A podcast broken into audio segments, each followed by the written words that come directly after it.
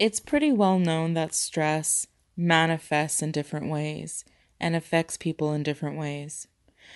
So I didn't want to so much focus on the fact that things stress people out. What I wanted to talk about today was the different thresholds people have for stressful situations and how they can be different and how you can be a supportive friend when you and your friend do not have the same threshold about what is considered stressful. So, in my life, I had the opportunity to go to El Salvador, which is considered a developing country, and they live differently there.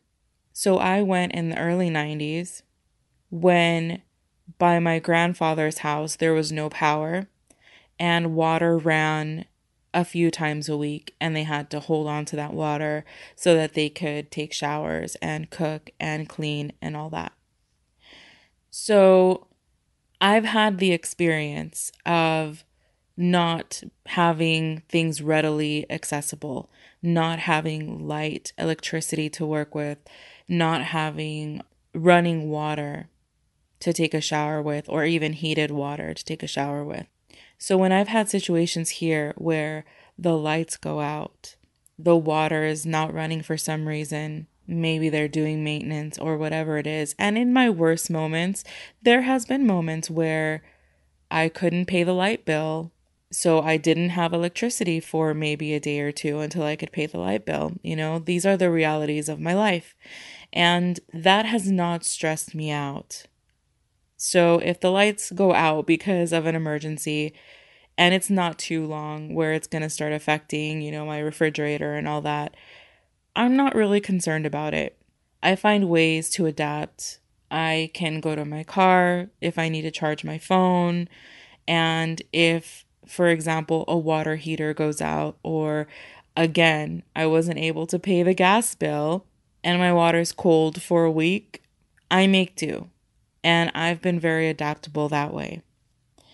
I have had people who have a severe stress response when the lights are out, even for a few hours, and a severe stress response when they're going to have to take a cold shower.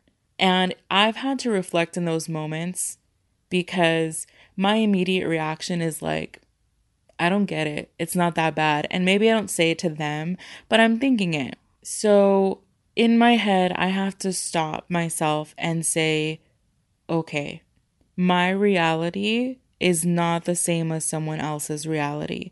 And the things that stress me out may not stress out another person, and vice versa. So, what can you do in these situations when you need to be there for a friend and their stress is something that you just cannot relate to? First of all, if you can and have the ability to empathize, do that. Or if you're still practicing trying to be understanding of people, think of what it would be like to be in their shoes and switch the situation in your head to a situation that would stress you out. You know, there are situations that would stress you out that other people do not consider a big deal. So, really try to put yourself in that scenario or just listen to your friend. That's all you need to do sometimes. And most of the time, that's all you need to do is listen. If they're stressed out, you just listen to how they're feeling and don't jump at solutions. Do not jump at solutions. That is one of the biggest mistakes people make, and I've made in the past as well, is jumping right into problem solving mode of whatever it is that they're stressed out about.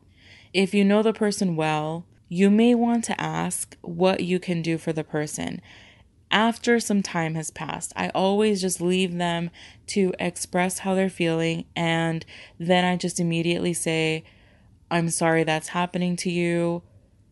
And then ask, let me know if there's any way I can support you or if there's anything I can do. Even if it's just offering like a group phone call or something just to take their mind off of things, that can be very helpful. I've done that with other people as well when they've been in some crisis mode. Sometimes distraction is the easiest way when it's not a life and death situation. And honestly, there are situations in which maybe a family member is sick. You want to give them the space to feel however they're feeling and just hear them out. And again, ask that question what can I do for you? You can offer your company, you can offer a phone call, but again, it's going to be just you listening. So most of the time people will just say, "No, I'm I'm good for now. I just needed to get it off my chest. I needed to talk about it." One important thing you can do afterward, though, is once you've given it some time, once you can see through conversations with them or just maybe the next day, you can check with them and see, hey, how are you feeling? Are you feeling okay about that situation? And then at this point, you may be able to then offer some solutions if they're willing to talk about it more in depth. Also, don't ask them a million questions about the situation. If someone's really stressed out about something, they may not be ready to talk about it. They may not be ready to give you all the details about what happened. So, if you do ask a follow up question, just watch how they respond to it because some people will immediately wave you off and then it's not for you to take that personally. They're just not ready to talk about it. They're still processing whatever it is the situation is. And like I said, all of this sounds very much like it's a big deal right? And it may not seem like a big deal to you. That's the thing to remember because I'm talking about things as if they're a big deal because guess what? In the eyes of that person, in this scenario, it is a big deal. So I've had situations where people have been stressed out about things that are just, to me, trivial.